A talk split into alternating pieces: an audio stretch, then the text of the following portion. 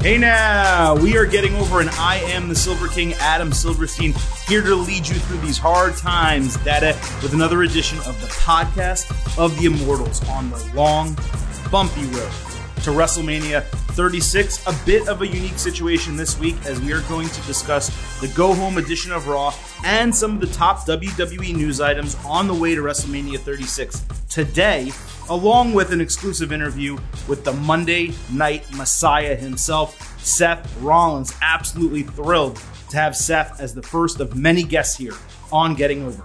Coming up later this week is an ultimate preview to WrestleMania 36 on Thursday. You are not going to want to miss that. In between, of course, we will break down NXT and AEW, those Wednesday shows, late Wednesday night, early Thursday morning. It's going to be a quick episode, but we're not going to let you miss those big shows as we preview WrestleMania 36. And don't forget, you guys know it's coming the famous instant analysis of WrestleMania 36 on Sunday night, immediately after day two of this show comes to an end. But first, you know it's that most wonderful time of the year. That's right, it's five star review season. It's off and running, and there's no better time to drop us at five star review on Apple Podcasts or wherever you listen to this program. Don't forget, leave some words along with your review and follow us on Twitter at Getting Overcast for immediate notification of every show release and plenty of wrestling news and talk in between. Speaking of wrestling talk,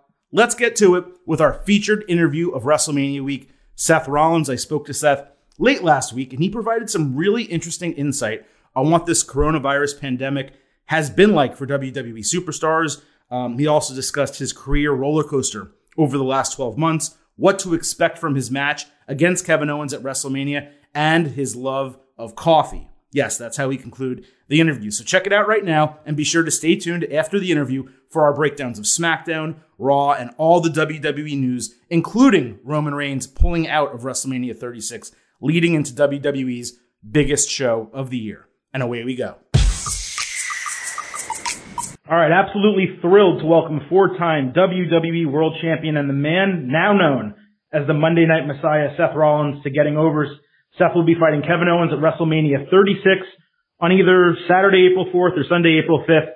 After all, folks, it is too big for one night, starting at 7 p.m. Eastern on the WWE Network.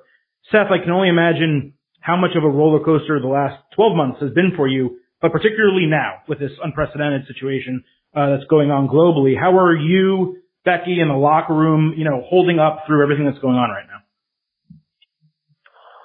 I think just like the rest of the world, man, I think we're all just trying to make the best of it. I think, um, you know, one, we're extremely fortunate, uh, to have jobs, um, that are, that are still, you know, allowing us to do work um, when it comes to WWE. That's that's extremely important.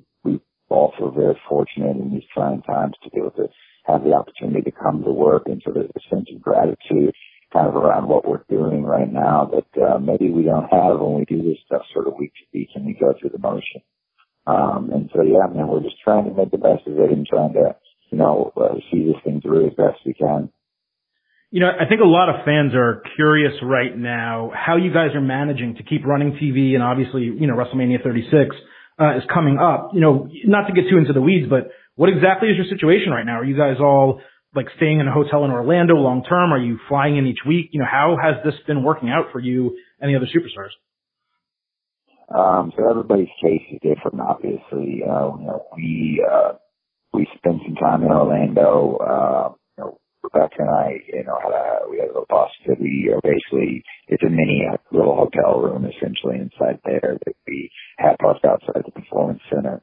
Uh, and, and we're just, we were there, you know, for the, uh, for the duration. And so, um, basically just trying to get as much content filmed as we can, um, and get it turned out, uh, you know, so that, so that we don't have to be traveling and don't have to be doing this uh, because we don't know what the future is going to look like. You know, we don't know uh, what the next couple months are going to bring if this thing's going to get worse before it gets better. And so, um, you know, we're trying to take as, as much precaution as we can moving forward uh, as a company to try to keep this thing, um, you know, the process as safe as possible for everybody involved. Um, and it's, it's very interesting, you know, to, to see see all the, uh, you know, there's the hand sanitizer and Lysol wipes everywhere and the, the canvas is getting changed after every single match now. You know, it's just, it, everything, everything's getting wiped down. It's, it's a weird, a weird experience to do pro wrestling this way, but, um, it's certainly necessary to keep us healthy and to keep anybody that we may come in contact with healthy. So, uh, I know now, um, a lot of the guys are talking about just self, basically self quarantining for a couple of weeks after, you know, leaving Orlando, sure that they don't, uh, you know, give it to anybody else. And so even if they don't, you know, have symptoms, uh, mm-hmm. uh, just, just as a precautionary measure. Um, but yeah, it's, it's crazy, man. We're, uh, we're doing everything we can to still hold wrestling shows and still do it as safely as we can. Yeah, I think fans are, you know, certainly extremely appreciative that you guys are, are doing what you're doing. You know, WWE certainly and, and another wrestling company, of course, are, are really the only new live content that people are getting right now. Um, so it's certainly, you know, appreciated from everyone. I did mention how crazy this last year has been for you. And I think honestly where you've landed has been, you know, arguably the best role of your WWE career. And it's only been a couple months. Uh, and you've certainly had a lot of different roles already. You know, it's clearly a bit of an exaggerated take on what I can only believe were some real feelings that you had coming out of that feud with the Fiend. How have you developed this Monday Night Messiah role, and how much more comfortable do you feel doing this version of Seth Rollins? Um, you know, I think that it's funny you say it's just, you know, the best version of me right now, the best version of my career I'm just waiting for six months from now when everyone's talking about how awful and boring it is. change it again. Um, no, it's uh, it's fun only because I'm allowed to have a chip on my shoulder. I think, you know, being uh, in the big guy superhero role sort of takes the chip off your shoulder a little bit, and especially, you know, you know, my story uh, in that in that character, it sort of run its course. You know, I, I, I climbed the mountain. You know, I beat Brock Lesnar. I won the, uh, the title. And so, um, when you're sitting at the top of the game, you know, you, it's hard to have a chip on your shoulder, uh, from a, from a, a good guy perspective, I suppose. And so to, uh, transition into what I'm doing now, uh, it wasn't something that, um, was, was fun right out of the gate, but I think that, the more I've gotten to go out and, you know, uh, speak my mind on certain issues, uh, and tell my version of the truth, I think it's been very interesting, made for some interesting television and, uh, certainly given me a new, new lease on life when it comes to my WWE character. And so, uh, I'm enjoying it now and I'm enjoying, um, bringing AOP and Murphy along in the process.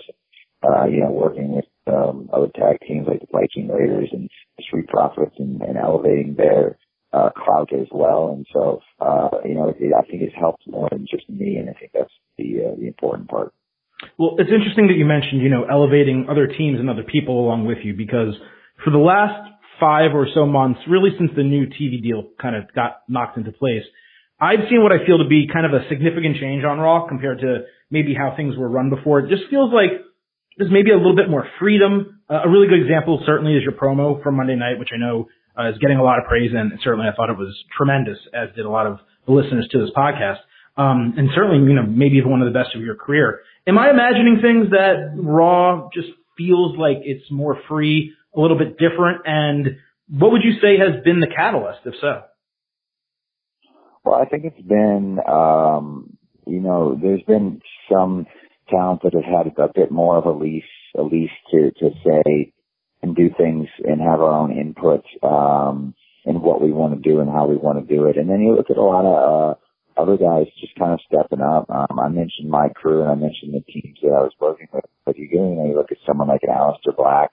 Mm-hmm. Um, you know, we've added, you know, Shayna Baszler into the mix as well, uh, on the ladies side you know, thrust Rhea Ripley into the spotlight as well. And so you just got a, a mix of a lot of new talent, people slowly starting to, you know, carve their little places that were sort of uh, under underutilized before that. And so um, I think it's just a sign of the times. You know, we needed to move forward. Um, we needed to to get out of doing this the same old thing, and and you're seeing guys uh, and girls with opportunities try to step up uh, and make some waves. And so um, you know, I think that that's a good sign for the future. And, and I don't know if there's one catalyst in particular. I think maybe it's just, um, you know, there's, there's something, you know, it's WrestleMania season that helps people are getting really excited. Um, but I think people just see the writing on the wall. They see some openings. Um, uh, you know, after the, the roster split, after it was like a clean split and we stopped, you know, moving guys back and forth, you, there were a lot of spaces on Raw for people to step up and, and fill TV time. And so, um, people who have taken that opportunity, they've taken the ball and run with it. Yeah, and I think Murphy certainly is one of those. Was he someone who you kind of pushed for to get added to this group faction, you know, that you've developed, or is that something that maybe came from somewhere else? Because, you know, he, in his feud with Aleister Black was certainly doing great. Anyone that watched him ever on 205 Live saw that potential, but it's really just now that he's getting these opportunities with you that I think it's really shining through.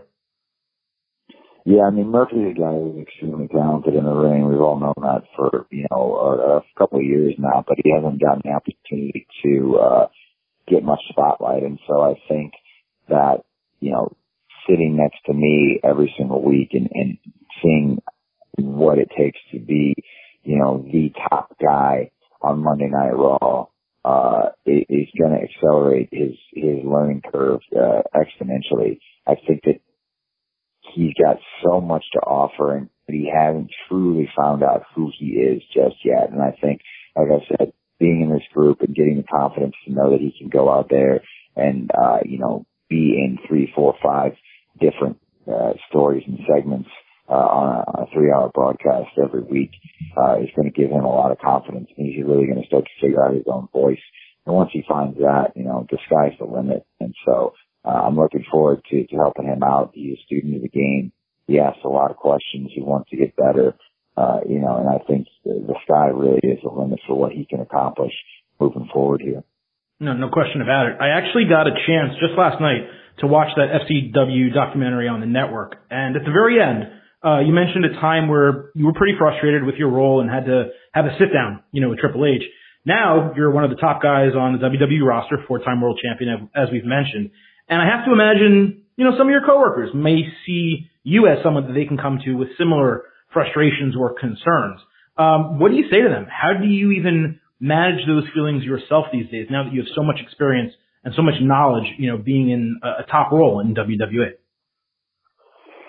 Well, I think it's important that um, no matter what level you're at, you understand that you're not the only one kind of going through those those growing pains, so to speak. I think that that's from top to bottom, and a lot of that just has to do with the type of personality it takes to succeed in in our world, and, and you have to be a go-getter, and you have to want more for yourself.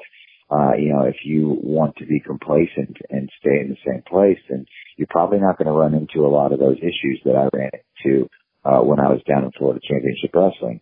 Um, and so I think, you know, if they see something like a documentary where I'm talking about how I went through a lot of the same things that they may be going through right now, it's easy for them to go, oh wow, I, I just figured, you know, Seth had it easy the whole time, you know, or, you know, you, you don't ever think that other people are, are going through some of that same stuff or have gone through it. So to really shed light on that and, and know that they can come to me and talk to me, uh, and to try to be a leader and let them know that like, how you feel right now is how not always how you're going to feel. Uh, mm. is very important, and not not just as a as a wrestler, but in life. And uh, and so I hope that um, I can be a mentor, you know, in, in in our industry for guys. You know, that's that's what I wanted to do. That's why I started my wrestling school was to try to you know prepare the future for the next phase of the business, as opposed to um, you know worrying about what I'm doing right now. So um, if I can leave the, the, the future bright, then uh, you know I feel like I've made a contribution to our industry. Definitely. Now, Seth, it is WrestleMania season, and the match you have coming up with Kevin Owens uh, next weekend, Saturday, uh, April 4th, or Sunday, April 5th. It's been building, you know, for quite a while, a couple months on WWE TV, and I'm not totally sure you realize this or not, but it's also just a couple months short of 10 years from when you guys fought for the title in Ring of Honor. So what does this match in particular mean to you? And do you ever sit back and look, whether with Kevin or, or just separately individually, uh, on how far that you guys have come in this industry?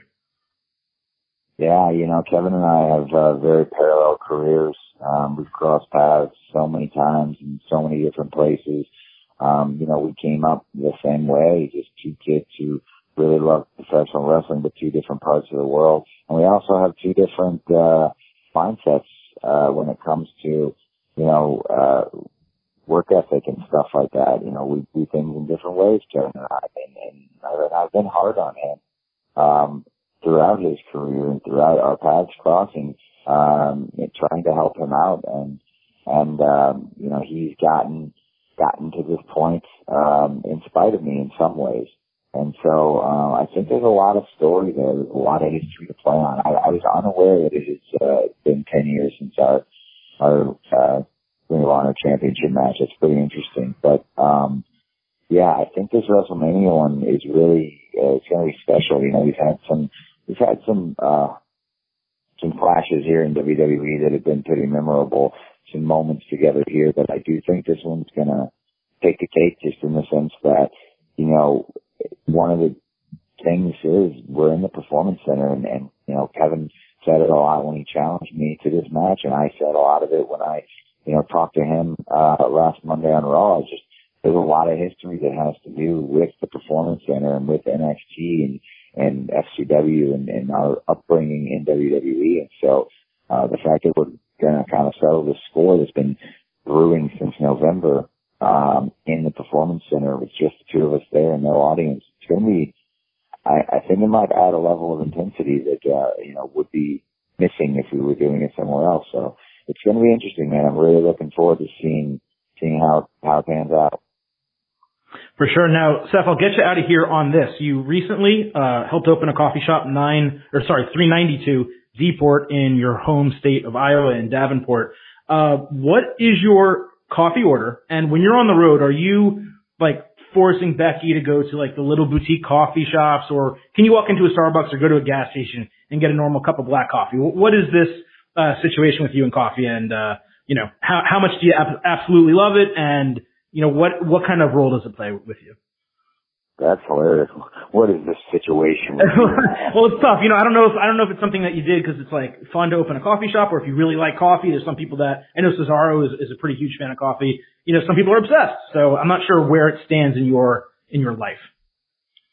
Yeah, I mean, I love coffee. It's one of our go-tos on the road. I definitely don't force her to do anything. She loves uh, good, co- good coffee as much as I do uh, you know, she's the one up on Yelp uh, the night before searching for new coffee shops wherever we're at. So she she might be more of a fiend for caffeine than I am. She gets like headaches if she doesn't have caffeine uh, quickly enough in the morning.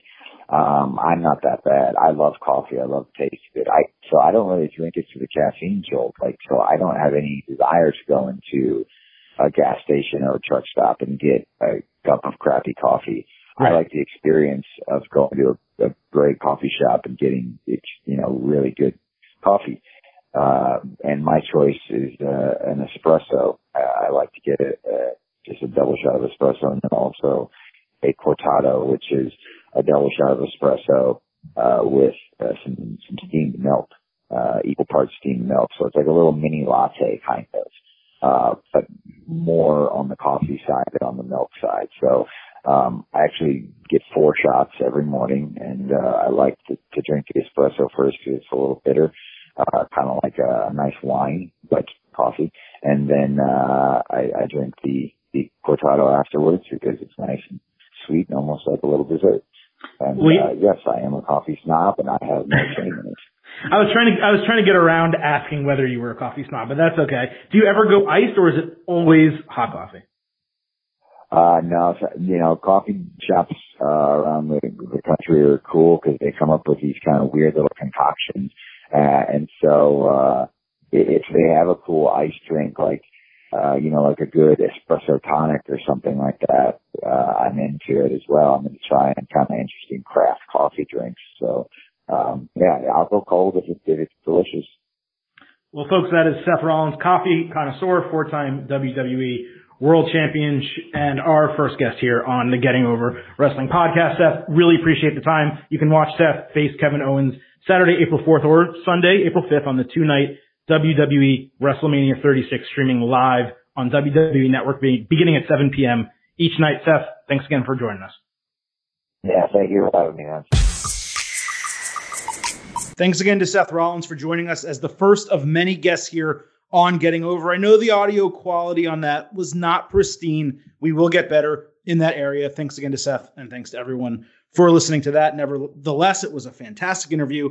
Thrilled that he took the time to speak to us. Okay, now on to the beef of the show. But before I get to everything that has gone on in WWE over the last week, I got to bring in our co host today. You know him. You hopefully love him by now. Chris Vannini is back to talk all things WWE on this road to WrestleMania 36. Chris, welcome back to the show. I know we both went through some internet issues over the last you know few hours trying to get this thing started, so I'm glad you're here with us.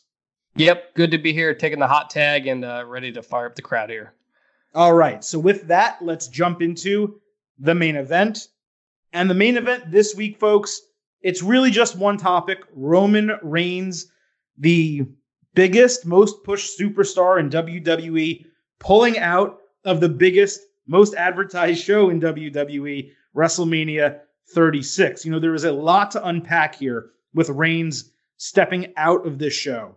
Um, you know, I think we'd be remiss not to kind of break it all down before we give our thoughts on him pulling out and what WWE has decided to do going forward here. Certainly, Roman, you know, Joe Anoa'i, the real human, the man, uh, he's immunocompromised due to leukemia. He had it certainly when he was younger. He certainly came back, um, you know, about a year ago, a little bit over a year ago, I guess 16 months or so. He beat both. You know, he's in remission, and, and that's fantastic. Um, and that kind of puts him in a unique situation here dealing with the coronavirus pandemic and all of the concerns that everyone has regarding that. Uh, you know, this was reported late last week, uh, first by Pro Wrestling Sheet, then confirmed by ESPN. Reigns himself just confirmed it on his Instagram Monday, and he seemed to indicate that this decision went beyond just his health. Uh, and Michael P.S. Hayes actually just tweeted on Tuesday, right before we recorded this show, he kind of confirmed the same thing. Roman has twins, um, and he also has some elderly people living at his home. So there are concerns beyond just will he get sick, but will others in his family get sick? Obviously, no matter whether you agree with the decision or disagree with the decision, and honestly, I don't really know how you can disagree with it. Uh, it's a big blow for WWE. It's a big blow for WrestleMania. Um, I don't think there's an argument to that. But I do want to look at, Chris, the long term ramifications of Roman's decision here. Because if we're looking at his career in WWE, particularly as a single star since the Shield broke up the first time, it hasn't been smooth. Uh, you look at how WWE, you know, brought up Steve Austin or The Rock or John Cena, and there were some rocky, you know, pun not intended. Um, there was some rocky starts. We certainly had the ringmaster and Rocky Maivia, and John Cena being basically just a plain dude uh, who had no no he had charisma, but he had no character, and all that eventually fixed itself. But Roman is really deep into his career now. Um, you know, they broke up the Shield. He was already over with them. He was initially broken up. Um, sorry, he was initially over once they broke up. He got pushed to the moon too fast and too soon. He was built too strong. He was completely unbeatable. Looking back on it, I don't think any of his title wins or reigns have been particularly memorable. Um, you know, going into WrestleMania a couple years ago, they chose not to put him over Brock Lesnar in the main event to his family's dismay, certainly to his dismay.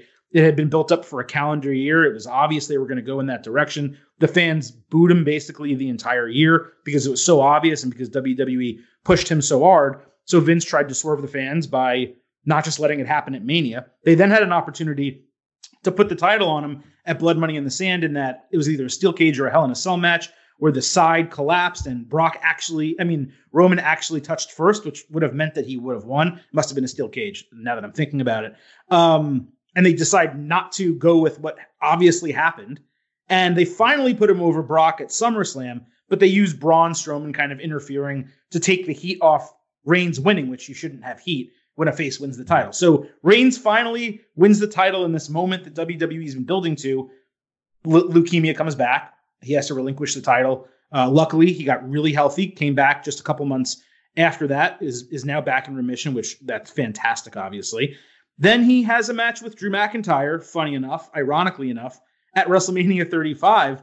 And, you know, Chris, you know, I don't know if you were listening to the other podcast at this time, but I was beating the drum for McIntyre to win that match because the whole point I thought would be hey, let's have McIntyre win. It builds up Drew strong. Certainly, in retrospect, it would have been the right decision. Um, and have Reigns fight back for 12 full months to regain himself and find the the greatness and the power and, and the the ability that he had lost potentially, you know, due to taking some time off to recover from leukemia, very serious real life illness. Have him make that fight back and then win the title at WrestleMania 36. And now here we are uh, at WrestleMania 36, and it looked like that might culminate. And fit to be fair, WWE, despite putting McIntyre over Reigns a year ago, I mean, I'm sorry, despite putting Reigns over McIntyre a year ago, WWE did spend the last 12 months doing a pretty good job um, building Reigns back up, getting him cheered. There's still a segment of the crowd that won't cheer for him, but I would say the majority of WWE fans these days will cheer for Roman Reigns and happily do so. And then this happens. The coronavirus pandemic hits and he pulls himself out of uh, WrestleMania 36. So, Chris, is there a recovery from this for Roman Reigns, the character, the superstar? Um, we we've seen over and again WWE do the best they can to put him in these positions to succeed, to have that major moment, the thing that fans are going to remember and get behind him. And through no fault of his own, there just keep being all of these impediments. And I'm starting to wonder if maybe I don't want to say that this is the final straw. He's still extremely over with the crowd. Um, and, and, he's still making a lot of money for the company, and they love putting him on posters and having him go do charity events and all these great things. But I'm starting to wonder if WWE is going to look in a different direction and kind of say, you know what, Roman's great for us, but he's not the next Steve Austin, The Rock, John Cena. We may need to find someone else for this role. Well, going back to him stepping out of this, it kind of highlights what's kind of been hovering over all of this, which is it's still kind of weird that everybody's wrestling while this is going on. I, I, know, I true. know they've, I, I, know they've done closed shows. They're testing people as they're at least testing symptoms of people as they come in, and uh, I know they've pre-taped a bunch of stuff to to to have it go out a little bit, and AEW's been doing the same. And I, in terms of, and I think Roman obviously made the right decision. He his health, his family is more important than anything else. There's no doubt whatsoever what is most important here. But in terms of the character, I, it, it's kind of weird to say because again, the health is the most important thing, and that's primary above anything else. But when at least it comes from a storytelling standpoint, I actually, I, as weird as this sounds, I think this might actually help him because it continues to humanize him the same way the battle with cancer did. The the, the, the problem with Reigns as a character has always been his struggle to connect. And him deciding to step out on this, everybody knowing why he's doing it, I think is quite admirable. And I think we'll get more people to cheer him because of that. And as it relates to Goldberg, we've talked about it before. I was not interested in this feud. Nobody really is. There's no crowd to get into it anyway. I don't think a win over Goldberg would have been some uh, shining moment for him. You've, you've talked about his previous title reigns that didn't have much staying power to them. And I think this would have been the same. So I don't think he loses a lot by not being in a match with Goldberg. And and from a character standpoint, I think it is as weird as it sounds and, and meta as it is, I think it might help people continue to connect with him. And he's been used as it relates to his future he's not a Stone Cold or a Rock, but I think he can be a Triple H in that he's very high up in the wrestling world and maybe just doesn't cross over to pop culture as as a megastar. Triple H is a guy that you put a good guy over to uh, to to to raise his status. I mean, Roman the last handful of years has been the runner up or top three in the Royal Rumble two, three, four times almost. He he's his his main successful role feels like a guy who gets somebody else over at the last minute when you think Roman's going to win. And that's not a bad place to be. And he can win his share of championship titles and, and move forward with that. But in terms of where he is, I think that's where it goes. And in terms of his character, I think, I actually think this could be uh, helpful in terms of getting cheers. Not that that's the most important thing, but that's just kind of where I think it could go. So that's not a bad place to be. But, you know, remember, Triple H was mostly or at least in the ways that you're talking about, mostly used as a heel.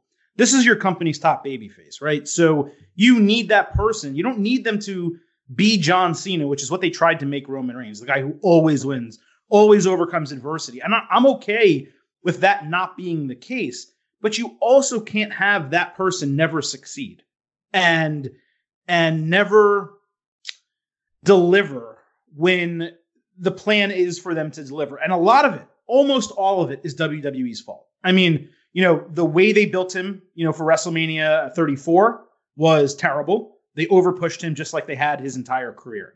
Uh, it was so obvious they were going to go with Brock Lesnar, Roman Reigns that entire year. And and Roman, I don't think ever lost a feud. You know, over the last year, they've done a, such a great job building Roman Reigns.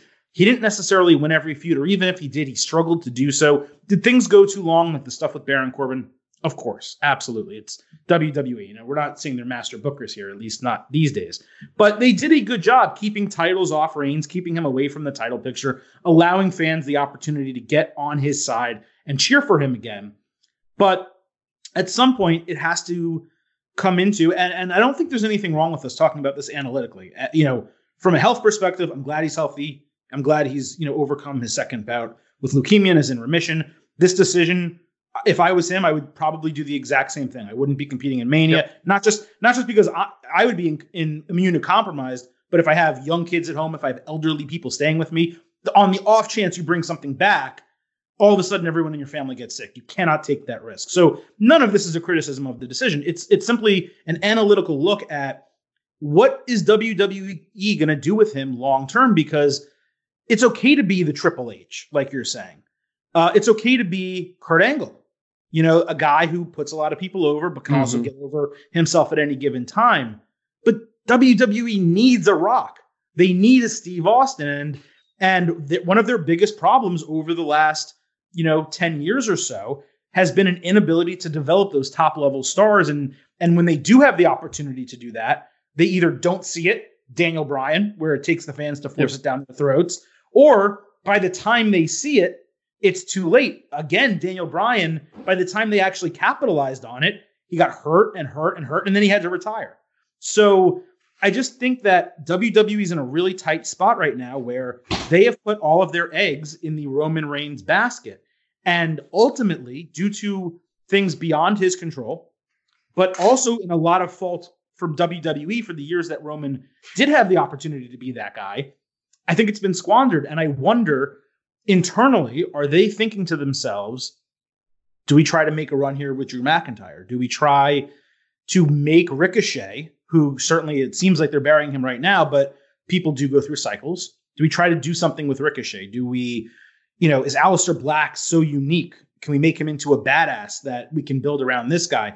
I don't know what they're going to do, but it, it just seems to me like the effort and the push for Roman Reigns to be the guy as he likes to say, it may be the case, but I don't think business is going to pick up with him being the guy when time and again, again, I'll repeat repeat myself, due to no fault of his own, all yes. their well all their well laid plans for Roman either don't work because the booking's bad or real life gets in the way. At some point, I think you have to say, you know what, we need to go in a, a different direction. Not that we're going to forget about him. He's still going to be a big part of the company. He's still ultimately going to win the title six, seven, eight times, you know, but he maybe won't have that career that we expected him to have, like a John Cena. Well, I, I think they're clearly trying to do that with McIntyre. And speaking of bad luck, I mean, this is McIntyre's big moment, and he doesn't right. get any crowd support perform in front of he, his WrestleMania. Everything's just gone flat because of this. I do think they are trying to turn McIntyre into that um, more than than than Roman, but it kind of goes back to I don't know if I said this last week or previously or not, but you, you mentioned Daniel Bryan and it, it's been 15 years now that WWE cannot produce a mega crossover star except for accidentally in spite of itself. CM Punk, and since John Cena in 2005 ish, the only mega stars, guys who have crossed over, folks who don't watch wrestling know who they are, are CM Punk and Daniel Bryan. And those people got over specifically because they weren't getting the support from WWE. And everything has become so meta that it, it's it's it's hard to do that nowadays. And speaking of CM Punk, I, I think he deserves some of the blame for the Roman issues, and that when he went on that po- Colt Cabana's podcast on Thanksgiving, and he said that uh, he was told to make Roman look strong, and that became a meme, and that followed that's followed Roman ever since. I'm not saying that's the only thing, but I don't think that helped, and it really turned a lot of uh, Smarky fans against him. So as for where else they go, I mean, I think Kevin Owens is a guy who could do everything you want. I mean, he he looks like the the blue collar middle class guy. He's great on the mic. You need somebody who can talk more than anything else. And I, I, think he's a guy who could do it. And they've given him pushes here and there. But you're right. They just cannot build superstars. And they're trying to do it with McIntyre. And it's, again, bad timing. Life just happens to get in the way. By the way, the, speaking of Kevin Owens, that's another guy who's like a victim of circumstance in WWE. Let, let's not let's not forget he takes the Universal Championship the first time, at least that quickly, only because Finn Balor got injured in mm-hmm. the in the match he won with. Well, with, uh, there's uh, another one. Yeah, they tried to get Finn over, and and it, when when when Vince has pulled the trigger on some of these guys, on Daniel Bryan, on Finn Balor, uh, uh, Paige, I think as well, they end up getting hurt, and you don't blame him for going back to the big guys who typically stay healthy because he's he's pulled the trigger on some of these smaller guys, and then they instantly get hurt and they're out for a long period of time, and you can't do what you wanted to with them. Yeah, I mean, the which is Balor, not their fault; it's just how it goes the thing with Balor was just, I mean, worst possible timing ever. Like you, mm. you know, it's like, oh my God, they're gonna push Finn Balor. Like they pushed him. He came in, I think, within a month, maybe even less. He had that match because they had just introduced the Universal title. Uh, they had done the brand split, all those things. Him and Rollins, it was a great match. He wins the title. But but getting back to to Kevin Owens here, um, so he takes the title the first time, and it's basically given to him by Triple H. Everyone remembers what happened on Raw there. But even the last two WrestleManias, as a victim of circumstance, either because of WWE booking or outside forces, Kevin Owens has been taken out of opportunities to win titles or, or, or be in major title feuds. Let's not forget to, at WrestleMania 34, I believe, and you can correct me if I'm wrong here, uh, him and Chris Jericho, it's well known now, was supposed to be for either the WWE or the Universal Championship. I forget which title it was. WWE ultimately decided to make the move, put the title, it must have been the Universal, um, to yeah, put the yeah. Universal title on Goldberg instead, have Goldberg Lesnar at the show. Then him and Chris Jericho are now in a United States title match that no one really cared about instead of a world title match that Owens would have been featured in. Then last year, the entire plan was Owens was going to come back and be the face challenger for Daniel Bryan uh, and the WWE Championship at WrestleMania. Instead, Kofi Mania happens. Everyone goes nuts. Owens gets bumped down and Kofi gets that opportunity. So, I mean, this is now twice in a row that Owens, even, you know, WWE seemingly had bigger plans for him to be in a world title match at WrestleMania, only for both years that to get pushed under the rug. And now, granted, facing Seth Rollins at Mania is not nothing. Rollins is almost a modern day HBK in terms of a Mr. Mr. WrestleMania moniker. It's he's getting there. He's not there yet, but I mean, two or three more years, he's going to be there. Uh, so this is no, you know, slouch of a match by any means, but WWE has had a lot of bad luck and and they've also made a lot of bad booking decisions that has kind of forced their hand. And with Reigns, you know, circling back here, it just puts me in a state of mind where I'm like, you know what? No matter the result here um, at WrestleMania, I don't necessarily know whether they are going to push Reigns to immediately get the title that he was supposed to win at SummerSlam. Do they make it wait another year? Do they try to do it at Survivor Series? I don't know what the plans are if they're going to do a brand versus brand thing. You know, I just, it's difficult for me because my first thought when Reigns pulled out, when it was reported that Reigns pulled out of WrestleMania, it was not, oh my God, what's WWE going to do? It was really, what's Roman Reigns going to do? Like, what are they going to do with this guy going forward when time and again, it just isn't working. It's almost like I, said it last week with a different subject. Um, UFC, they've been trying to make this Tony Ferguson uh, Khabib match for years. And every single time they try to make the match, something happens. Someone like trips on a wire or eats uh, something bad or breaks a rib or whatever the case. Um, and with WWE, it's like every time they try to get Roman over and they think that they have a way to do it, something happens. And in the worst stroke of luck, you know, from a humane perspective, the last two times have been freaking leukemia and a global pandemic. It's like the world doesn't want Roman Reigns to reach that peak in WWE where he gets naturally cheered. And I feel really bad for him personally. And I feel bad for WWE a little bit. Um, again, even though a lot of what's happening with WWE is their own fault because of their booking. Yeah, I, I, guess I just have a different feeling on Roman on this, and that I don't know, maybe it's him beating Goldberg at was not something I thought was going to be that big of a deal. It was it, we all felt weird about Goldberg getting the title anyway, and it instantly felt as a transitional title, so you kind of felt like Roman had it anyway. We'll see what they end up doing if if Goldberg ends up retaining and Roman takes it back from him at a different point. I'm not yet believing this is going to drastically change plans with Roman, and again, I think it, if anything, makes him a little more uh, makes it easier to connect with him. But I don't think this was that. I don't think this one is that big of a loss in terms of where Roman goes moving forward. But well, the larger, but the larger point of where is he going still remains, I think. Yeah, I, I, I want to clarify because you do make a good point. I'm not really talking about it from just him beating Roman, uh, him beating Goldberg at WrestleMania. I completely agree with what you're saying. It would not have been the mountaintop moment that Lesnar, you know, um, two years ago would have been. Like if they had booked it properly and he had been super over and he beat this unbeatable guy in Lesnar at 34. I'm not trying to equate it to that by any means. I'm just I'm just saying the idea of WWE building for a year to put the title on him and then it not happening. But you're right. Ultimately, WWE bungled the WrestleMania build anyway because of taking the title off the Fiend. The, the better match would have been been Fiend Roman Reigns. Um, or they could have kept the title on Fiend and had him fight John Cena. Cena going for 17, Fiend trying to stop him from it, and had Roman and Goldberg be something else, considering Roman didn't win the Royal Rumble, so he didn't necessarily have a legitimate reason to challenge for the title anyway. He didn't have a number one contender match. He just kind of challenged Goldberg in the first place. Mm-hmm. They could have done the exact same thing without a title, and it still would have been a big deal. So uh, trust me, I'm on the same page as you regarding Goldberg and the match itself. It's just more, I'm more talking about like every time they try to push him, every time they try to make something happen with him, something and, and, and right, and right there was the point. He just Goldberg and him, it just happened. He didn't earn that title shot, and that hurts him as a character, and that's not his fault.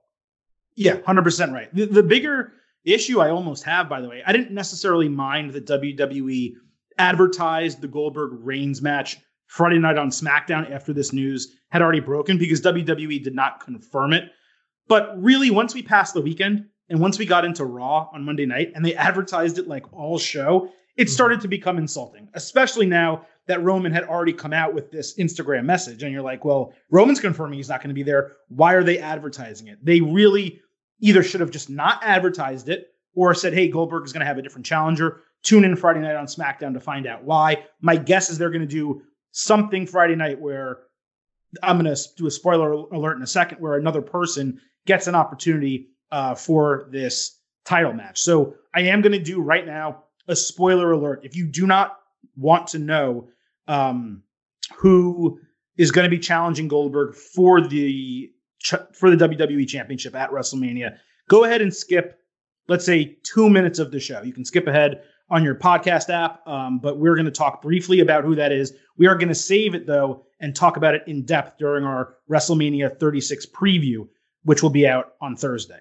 So, spoiler alert here uh, replacing Roman Reigns in this title match against Goldberg Chris is going to be Braun Strowman. And when I first heard that Roman would be out of the match, Strowman was the by far most obvious choice to me of who would take this spot.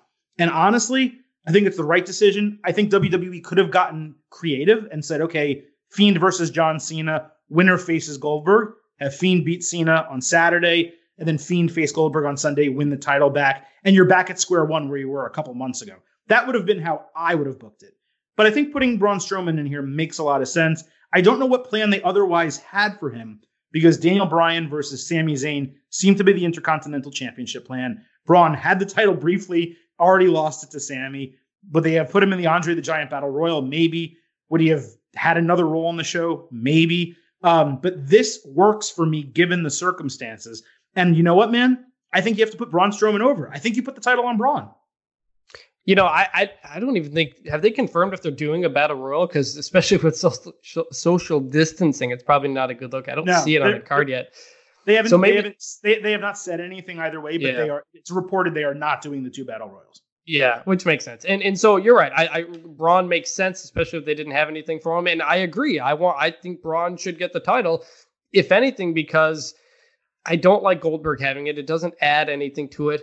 And if Braun gets it and, and they eventually get back into things and Roman can fight for the title against Braun, Roman and Braun have great chemistry. They have great matches. That would be a feud you could, if if things can get back to normal, you could do for three, four months, maybe flip the title back and forth a couple of times because I think those guys would tear the house down as they have uh, in the past a number of years ago when when Braun was was killing Roman.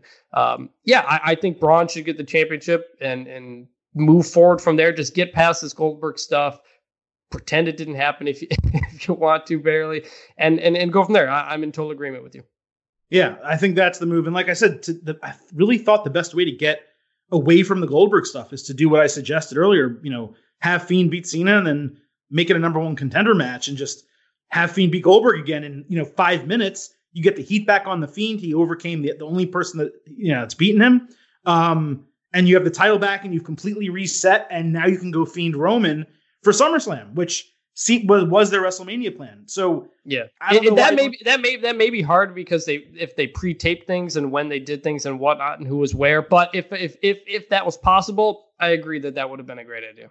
Yeah, I mean that's I, I, don't I just don't see why they didn't do it. But I mean, look, uh, Braun getting the opportunity is cool. I just would hate to see Goldberg beat Braun if that happens. I mean, oh yeah, oh my, oh my God, that would be absolutely awful. All right, uh, wrapping up here with the fastest 15 minutes in professional wrestling. I know that this is going to be a long show, but I watched Raw on Monday night, Chris, and I could not help but be completely overcome with the quality of promo on that show. We had The Undertaker, Becky Lynch, Kevin Owens, and Edge. Becky's was okay. The other three weren't good.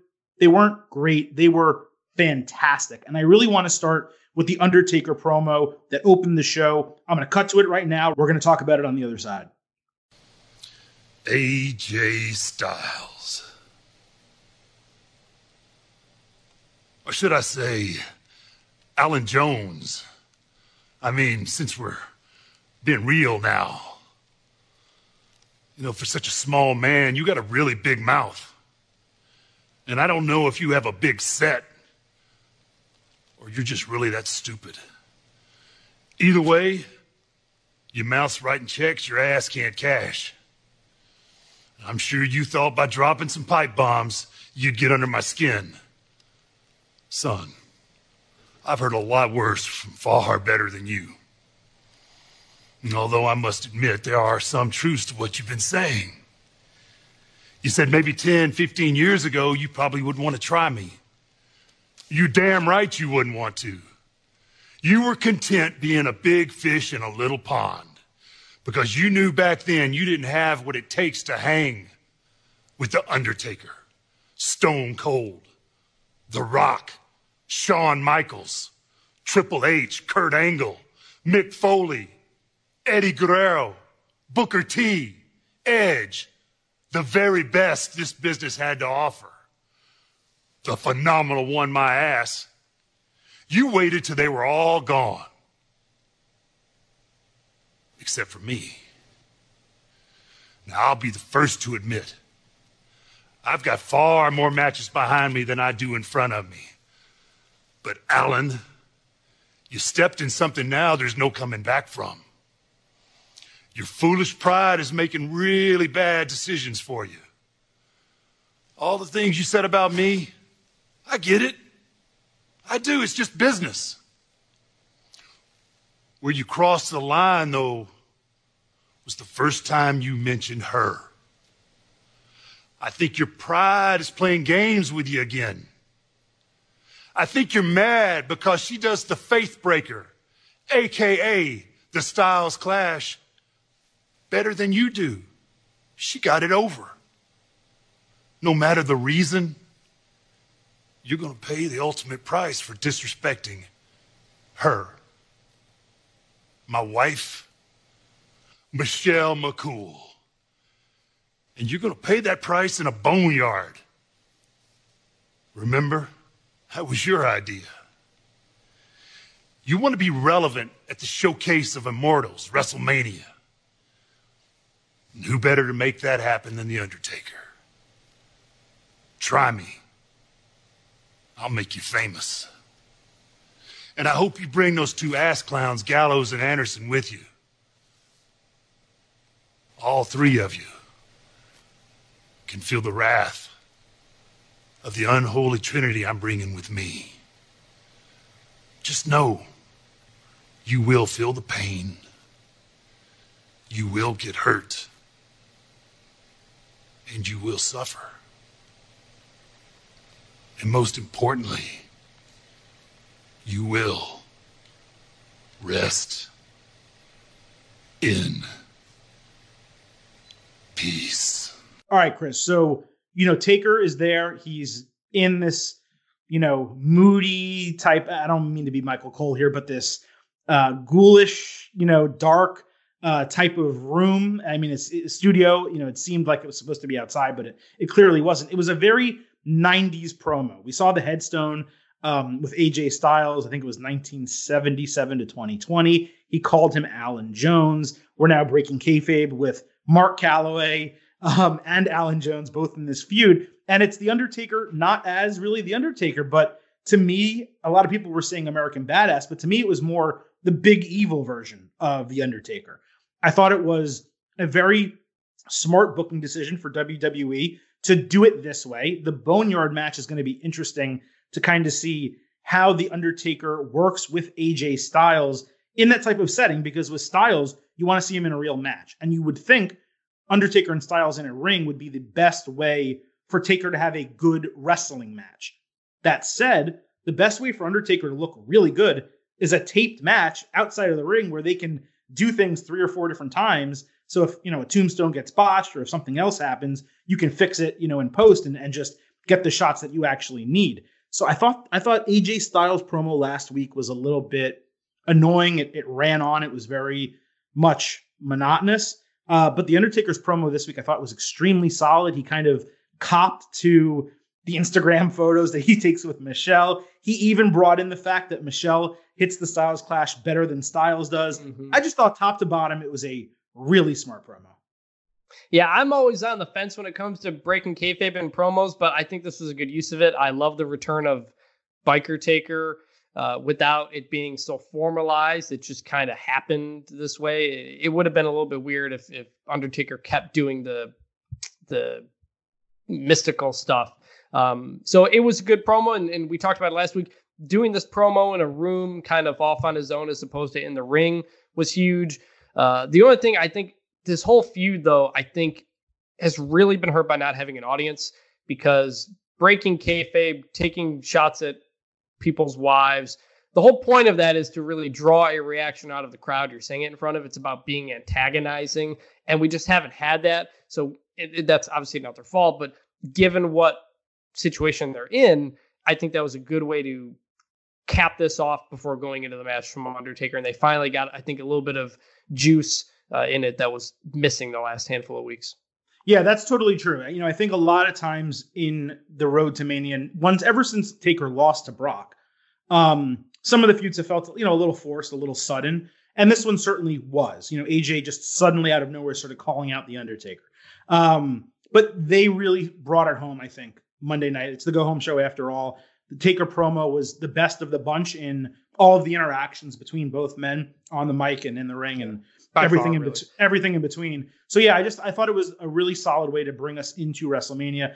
And you're right, um, the way that they didn't make a big deal about Undertaker not being quote unquote Undertaker, but really being American Badass or Big Evil, whichever version you kind of lean to on this. Um, it was natural, and you know what? It probably should be the way that he closes out his career because when he does have that final match, you don't really want the Undertaker promo. You want the Mark Calaway promo. You want you know him to kind of at the end say, "Hey, thank you guys so much and act like a real human as opposed to the Undertaker character. I don't really, I can't ever remember a character like the Undertaker retiring. You know, it's always a real human ultimately, ultimately that retires. Uh, moving on here, again, one of three incredible promos on the show. Kevin Owens wins a match, sits down in the ring by the ring ropes, and cuts one of his best promos in quite some time. Let's take a listen to that. See, I heard this place was built despite of you. I heard that from the moment you set foot in that warehouse in Tampa that you mentioned, you were a nightmare to deal with. You, you knew everything about everything. You were better than everyone else. Nobody could stand you. And I gotta say, Seth, these past few months you have done an outstanding job proving everyone right when they said that all you are is an arrogant dipshit. But look, I, uh, I'm well aware of my past. Okay. I'm well aware of my reputation and, and what people can say because of the path that I've chosen. But, but the difference, the difference between you and I is that I am not delusional like you. I've been saying you're delusional for a long time, and last week you proved me right. You did because you talked about all those WrestleMania moments you've had, right? You said that, that when it comes to WrestleMania, you, what did you call yourself? Oh yeah, you're, you're a god. And that I am just a disappointment. I got to admit, man, those words actually stung. They did. They stayed with me but when I was at home thinking about all this stuff, it occurred to me just how askewed your view of reality is because while I may not have all those WrestleMania moments that you do, I, I can claim the same accolades that you claim. I, I've been intercontinental champion twice. I've been United States champion three times. I, I have been universal champion. In fact, I was universal champion well before you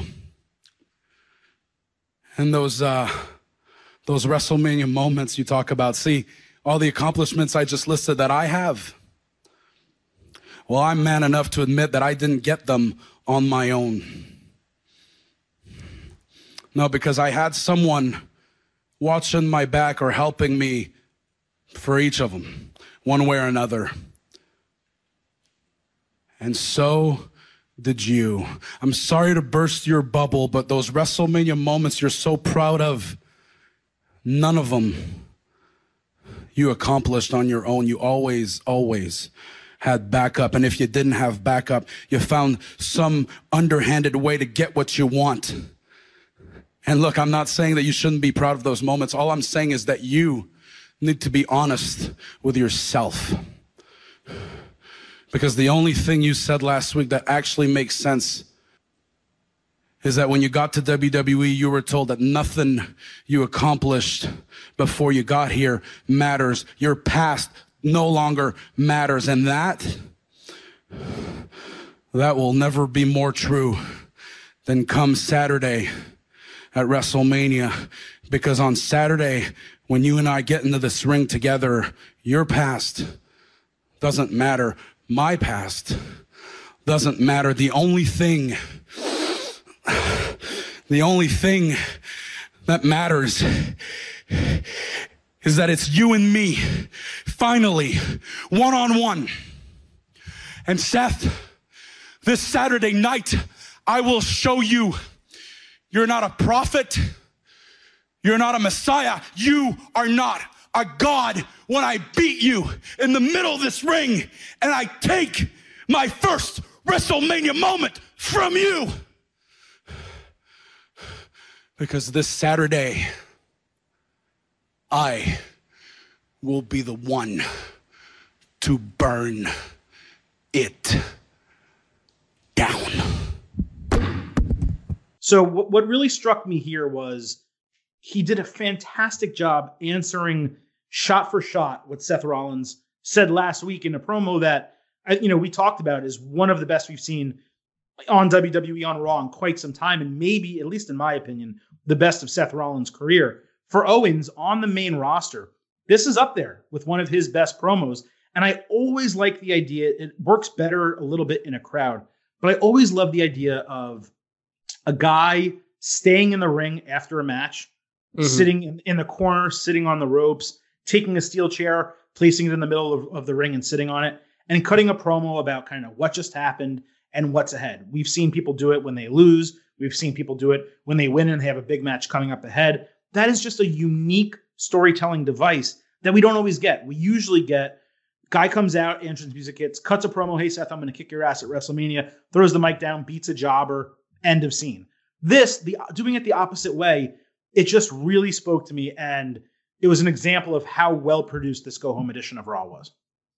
Yeah, we talked about last week with all the promos they were doing. that were kind of standalone. And I had said I missed the days when guys would cut a promo before a match about anything or cut a promo after a match. And then that's exactly what they did here. And I think Owens couldn't refute what Seth was saying because, as we said last week, Seth was right about everything. And there's nothing more dastardly from a heel who's correct. And right. I think Kevin Owens said what he had to say to to build himself up, up as much as he could. But we all know that the only way he can truly back up what he says is to win. And that's exactly what he set up. And now we go into this wanting Kevin Owens to win, wanting him to get over that hump so he can have the the feeling that Seth is having to to prove Seth wrong. And uh, yeah, I, I, it wasn't you know a promo of the year type thing, but it was exactly what it needed to be in that moment, and it sets it up I think perfectly uh, going into this match. For sure. And I, I did say that there were three great promos on Raw. I actually meant there were four because the Paul Heyman promo to close Raw was incredible. I'm going to save that though, since I didn't plan it for the show. I'm going to save it for the WrestleMania preview. We'll talk about that before we talk about Brock Lesnar and Drew McIntyre in the main event. Again, Ultimate WrestleMania 36 preview coming on Thursday. But the, the third promo that really spoke to me on Raw was Edge. And we have seen Edge be extremely passionate and emotional in the ring. We saw Beth Phoenix come out. We've seen Randy Orton's promos. I was a little dismayed that we didn't get an Edge Orton face to face of some kind, uh, or even just dueling promos or something like that on this show. I understand why they did it. We just got one from Orton last week. They didn't want to kind of double up too much, but it's been such an intense rivalry. It would have been nice to have seen something like that happen. Nevertheless, Edge, you know, it almost feels like that promo he cut on Monday night, he had been working on for like the nine years he's been retired. I don't even know if it's been that long, but it, it felt like that because it was picture perfect. He took every single point that Randy uh, delivered about, you know, how he still had grip because he still had to fight his way, you know, into a, a spot in WWE. He had to overcome obstacles of his suspensions and all his outside the ring mistakes. And he just tore every single point Randy Orton made down while continuing to basically do this new version of the Edge character, which is not really rated R superstar, but more gritty veteran who's just gonna kick your damn ass. I I'm not a huge fan. I think we discussed this, and I think you said it as well. Not a huge fan of last man standing matches. I prefer falls count anywhere, but that match type for this match between those two guys it really works. I am more excited for Edge Randy Orton than I am any match on the show. And again, for a go home edition of Raw, they took me home. They took me home with Undertaker Styles, Owens, Rollins, Edge, Orton, and as we'll talk about, you know, Thursday, um, you know, Brock Lesnar, Drew McIntyre. They sold me on WrestleMania Monday night. Randy, you said that uh, that Adam Copeland is a junkie for Edge. You're probably right. but, but it's not. It's not an ego thing. It's not about ego. See, I just I love the feeling that happens in an arena, that explosion when my music hits. That connection. That, that raw connection, that intensity that I share with our audience because I, I'm one of them. I came from them. You know, let's face it, man. We're all junkies for this. As a, as a 13 year old kid sitting 11th row ringside for WrestleMania, Hulk Hogan, Ultimate Warrior, I knew then. Uh, if you're not a junkie for this, then you're just taking up space. You're in my way. You talked about grit, right? Clearly, we have different definitions of the word grit. to you, uh, grit seems to be, you know, handpicked by evolution. That represents grit to you. You're resting on the laurels of your family name, coasting off and on with spurts of magic for the last 20 years, just okay with being okay. Don't get me wrong, okay for you is better than most, and that's a Hall of Fame career. But to me, to me, grit is the type of man that'll reach down into that hole, that'll pull somebody out that probably doesn't deserve it. To me, grit is refusing to be an evolution because you don't want to be someone's lackey. To me, grit is forging your own Hall of Fame career. To me, grit is thinking about how to get back here every day for nine years and end this on your terms. You know, I was mistaken. I was wrong.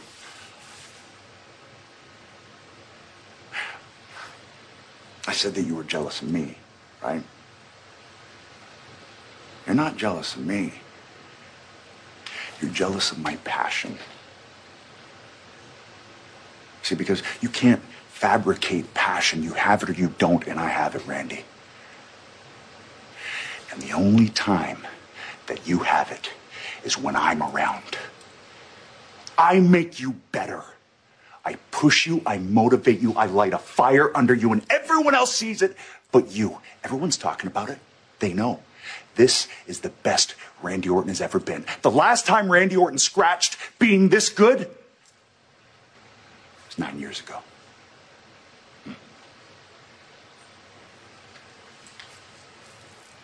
That scares you.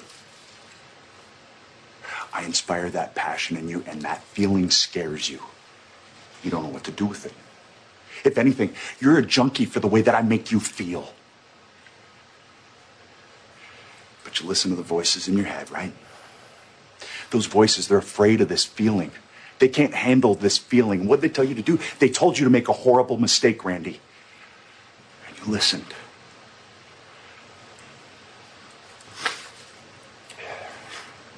You attacked my pack.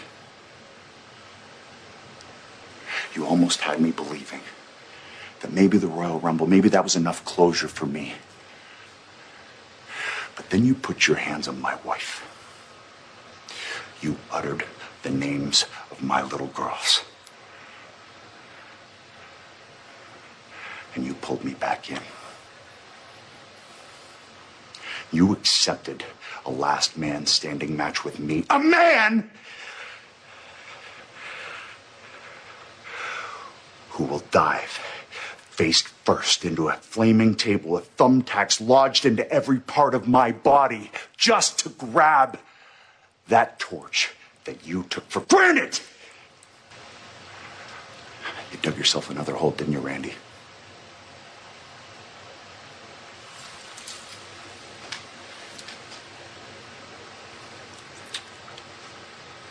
This time, I'm not going to pull you back out. I'm going to push you so far in, you will never get back. I think this is a match that can main event probably the Saturday if you want to, and and it's been solely based on promos, and they haven't had that face off. I kind I'm kind of glad they haven't had a face off because I think when they see each other, you want them to just go at each other, and it, right from the bell. Maybe you maybe you do something via satellite beforehand, or maybe this would have been a perfect one for a pull apart brawl, but which you obviously couldn't do. So, given the circumstances they were in, um, I thought Edge's delivery was great. You, you see it with with Edge, and even with Orton when he was on, that there's a different level of delivery between the older guys. And and, Yep. and say what you will about Goldberg, I still think he cuts a pretty good promo. And it- Seth had a great promo, and Kevin Owens is pretty good. But for for for the most part, promos in WWE have not been the strength for a while. And when someone like Edge comes back, and you see there's a passion there, you see a passion in him and Orton and Goldberg when he talks, and that's just missing so frequently. And every promo in this Orton Edge feud has just been full of passion, and it makes you feel, it makes you connect and it, it gets you ready to go and, and for a match that again I think should main event because of the heat that's on this match, especially with Roman uh, Goldberg no longer happening. I think you can make this a main event match, and I think everybody would feel it deserves it. I, I do think it should be the Saturday main event. I agree with you. Uh, I do think we're going to end up with women, the women's match um, Saturday, but I, I don't know that for sure. But I will agree with your other points for sure. You actually kind of killed me on that one. So it did need a pull apart, and we couldn't have done it because of circumstances. So you're 100% right there. And on top of that, there is a massive differential, like you said, between the old guys and the newer guys, the current guys. In terms of promo, I think it's all about reps. The reps mm-hmm. that those guys had cutting promos using their own words. Edge, Orton, Cena, those guys did it week in, week out. They did it on house shows, so on and so forth. Whereas these guys, despite Owens, you know, hey, he had a career of being a good promo, and Rollins similar. Um, a lot of the other people in WWE, they only know one way. They only know promos written for them, bullet points given to them, heavily coached and scripted. A they lot of sarcasm. Have, yeah, a lot of sarcasm. They don't have the experience and the reps, the mental and verbal and physical reps of doing promos the way those guys did. So even the worst promos of the Attitude Era and the Ruthless Aggression Era are probably way better than the average promos of today because of that reason. It's not just being given the leash, but having the experience operating off the leash in order to succeed in that. Uh, nothing, gets, up, nothing gets me nothing gets me more hyped up for a match than someone who's yelling either at me at the TV or yelling at their opponent, and you can tell that they really want to get their hands on them. Like that's what this is all about. It's about fighting. I want to see that two people want to beat the crap out of each other, and that's exactly what we've gotten out of Edge Orton. Hundred percent. Wrapping up the fastest 15 minutes. Two things from SmackDown. Wanted to briefly discuss. Um, I don't think a lot of people are really talking about the Elias and Corbin tussle atop the perch in the Performance Center. And was it was it comical in some ways? Sure, but it harkened back to me to there was a feud on SmackDown back in the day. It actually happened while I wasn't watching uh, WWE. I think it was like 0304 or something like that. Um, and it happened between Kurt Angle and the Big Show, where they were in an arena and they were fighting like in a parking garage, but on a level above or something like that. And the Big Show threw Kurt Angle off this landing or whatever onto a concrete floor. And it was the exact same cut where, like, you show the person getting thrown off, and then it cuts to the person spread out on the ground like they've just been run over, like Frogger or something like that, right? Um, I loved it, man. It was a little corny, yes, but the fight was good and it gave me a reason to actually care about this match when I had zero whatsoever. I still don't really care about it, but at least in this case, like Elias got the crap kicked out of him. I hope Corbin wins at WrestleMania and Elias comes in bandaged, bandaged has an excuse for losing. I liked it. It was unique. It's something that you don't see WWE do a lot. I liked it. I, I, I want to see Elias with a neck brace on last time. Uh, I, I didn't see that Big Show Kurt Angle feud you're talking about, but it made me think of Halloween Havoc 96 when the Giant and Hogan had a monster truck fight and then the Giant, the Big Show fell off the roof of Cobo Hall and then showed up later in the day to beat Hogan to win, win the title. uh, that was a little, that was way too over the top, but uh, no, I, I like this. And, and I'm fine with corny if you're going to like really, really lean into it and make it like serious. Don't, don't, don't have Elias come back fine and brush it off. Like really like give him the neck brace and, and, and do what you will. And maybe Corbin beats up a guy with a neck brace and gets more heat on him. Like lean into that. I I, I loved it. I, I thought it was great. And last year this week, I have you know we've been relatively praiseworthy for WWE, and because of that, I gotta get negative. I gotta finish the show on a negative note uh, because honestly, this pissed me off beyond all. And maybe you'll have a different opinion. I don't know. But man, Alexa Bliss should never beat Asuka clean. She should never beat her clean one on one. And she should never beat her clean one on one with a simple DDT. This is a woman who was undefeated in Asuka, I'm talking about. This is a woman who is undefeated forever, is arguably the greatest women's wrestler of all time, or at least my favorite women's wrestler of all time. And this doesn't come from a area of favoritism. It comes from me wanting Asuka to be a badass like we know she can be and like we've seen, right? And I know that they had to set up the women's tag team title match for WrestleMania. I get it. You had Nikki Cross at ringside. She could have done something. You you could have. I, I don't know necessarily where Kairi Sane is. Um, they are advertising the women's tag team title match, so I assume she'll be there. You could have had Alexa beat Kairi Sane if she's in Orlando.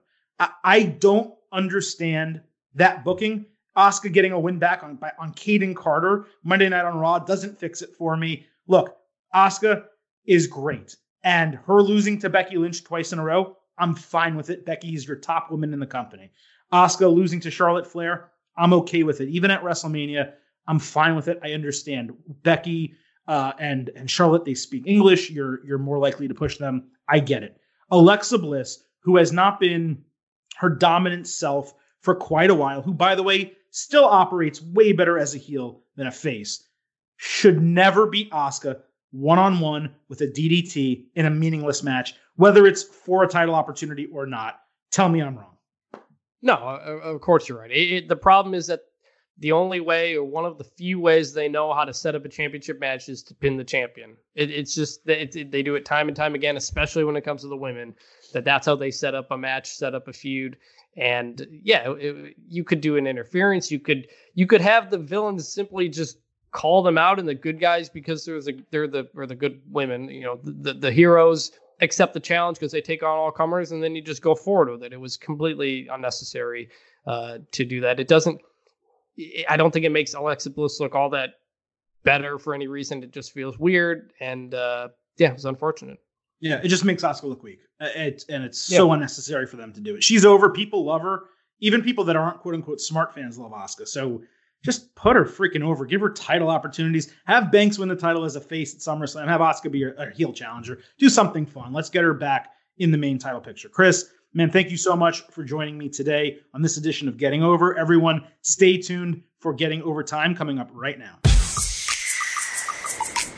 Thanks once again to Chris for joining us to break down all that happened this week in the world of WWE. Don't forget, we will have a full WrestleMania 36 preview coming to you on Thursday, just a couple days before the show begins from WWE's Performance Center in Orlando, Florida. But I would be remiss to finish this episode of Getting Over without taking us into Getting Over Time. You ask the questions, the Silver King has the answers, or at least I like to think I do. We start with Nick Flynn at nflynn underscore 17. Is it too much too soon for Austin Theory? He is good for his age, 22, makes me feel like I haven't done a squat in my life and experience three years, but are we sure that there wasn't a more logical choice to replace him? It's a really good question. You know, I was thinking about wrestlers that made their debuts at WrestleMania, full time wrestlers, not like, you know, uh, Lawrence Taylor, you know, or something like that. And really, the only people that have popped into my mind are Fandango, who had his first legit match there and certainly has been with WWE ever since, and Ronda Rousey who, you know, debuted there and had a one year run. So I'll, I'll consider her full time. Austin Theory, his second match on the WWE main roster is going to be at WrestleMania. That is pretty damn crazy. But when you look at WrestleMania, this isn't really WrestleMania. I mean, we'll talk about it more probably on the, the show coming up Thursday, the full WrestleMania preview. But, you know, watching some of these older WrestleManias uh, that have been airing on ESPN, certainly on the WWE network as well, this just isn't going to compare. Uh, I don't think the atmosphere is going to be the same. This is a wrestling show that is taking place over two nights and is being called WrestleMania, but it is not the experience of the showcase of the Immortals, the show of shows. You know, it's it's not the granddaddy of them all. So, you know, were there other options? Certainly. Um, I don't know though. You know, they're doing it. They were taping. Uh, they were doing a bunch of tapings in a short period of time in a three day span, I believe. I don't know who else was in Orlando already.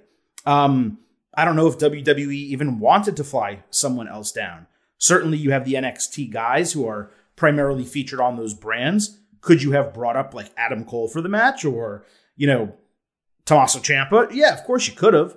Um, and there's there's plenty of other you know people in Orlando from NXT that they could have considered people that are longer tenured there.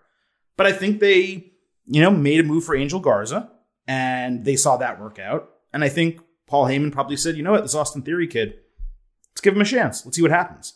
And I don't hate it. You know, I think that makes the result of the match even more clear that the Street Profits are going to retain. I thought they were going to anyway, obviously.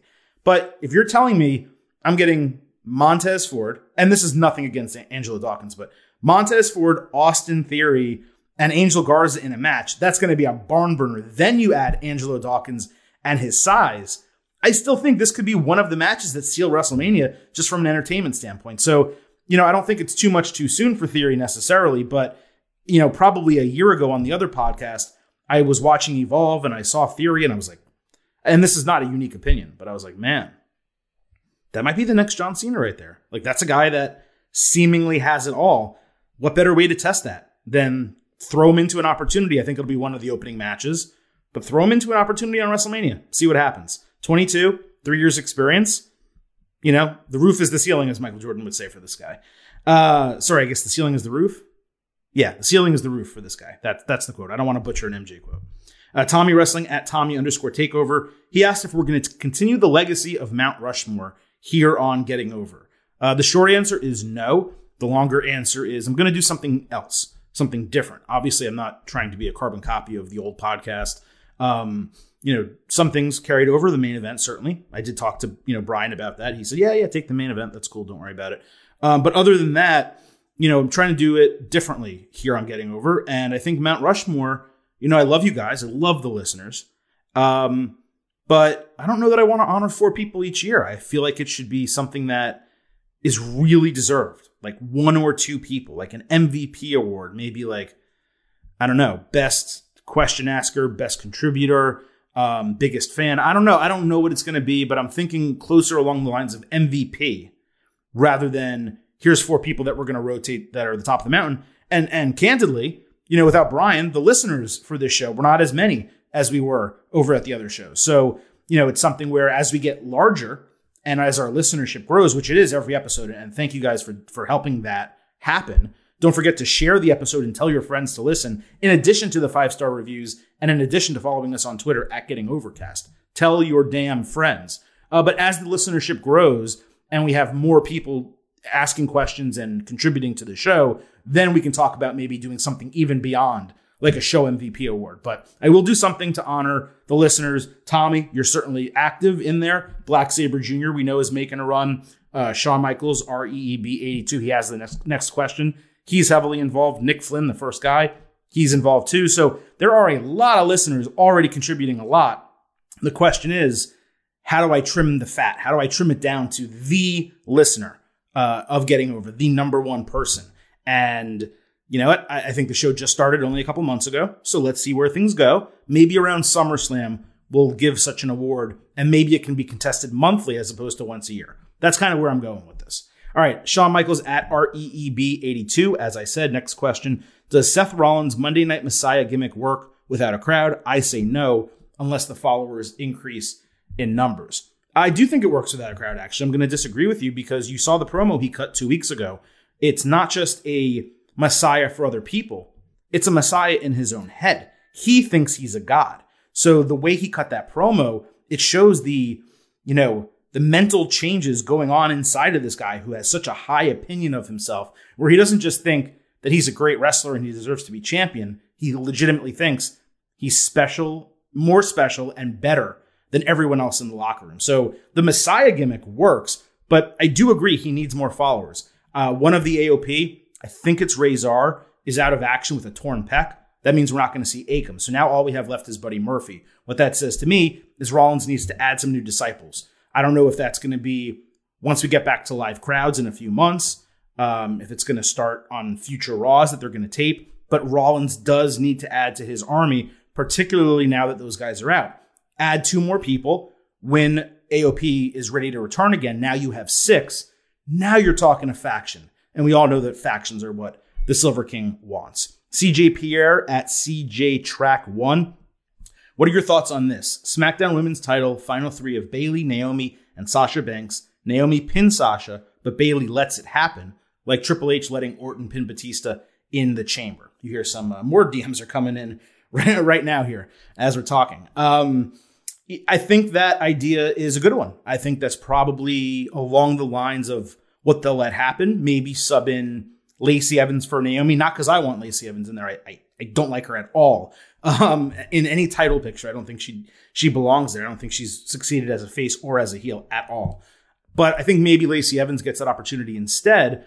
But that is what you have happen basically. You have Sasha make a run through the through the elimination. You know, eliminate all of these women, maybe get two or three pinfalls, or I guess it would be two pinfalls since there's only five. A couple pinfalls under her belt. Wow, she's making a run. She's going to win the title. Bayley lets someone else pin her, and then once like Lacey or Naomi pin Sasha, Bayley rolls them up for the one, two, three. You book it that way. Now you have Sasha kind of angry that Bayley let that happen, and you have your build for SummerSlam. and you have Sasha Banks go over Bayley for the SmackDown Women's Championship at SummerSlam in Boston, assuming it happens. So that is how I would book that. But we will get into a complete WrestleMania 36 preview uh, on Thursday. We will also have instant analysis of WrestleMania 36 immediately after day two on Sunday night. And don't forget, we also have that AEW and NXT show coming. It's either going to come late Wednesday night or early Thursday morning, but very soon after those shows go off the air. Thanks once again to everyone for listening to this edition of Getting Over. Thanks again to Seth Rollins, the Monday Night Messiah, for joining us as the first interview here on Getting Over. Don't forget, hit up Apple Podcasts and wherever else you listen. Drop those five star reviews. You know it's all about the five. Follow us on Twitter at Getting Overcast. You're going to find out ASAP when every episode is released, and we talk wrestling, you know, between the episode releases as well. So every reason to follow that account. Again, shows coming Wednesday night, early Thursday for AEW NXT. Thursday, Ultimate WrestleMania 36 preview and instant analysis. Sunday night, immediately after WrestleMania is over. So, for Chris, who joined me earlier in the show, for Seth Rollins, but once again, our first guest, this is the Silver King, Adam Silverstein. And I just got three words for you. Bye for now.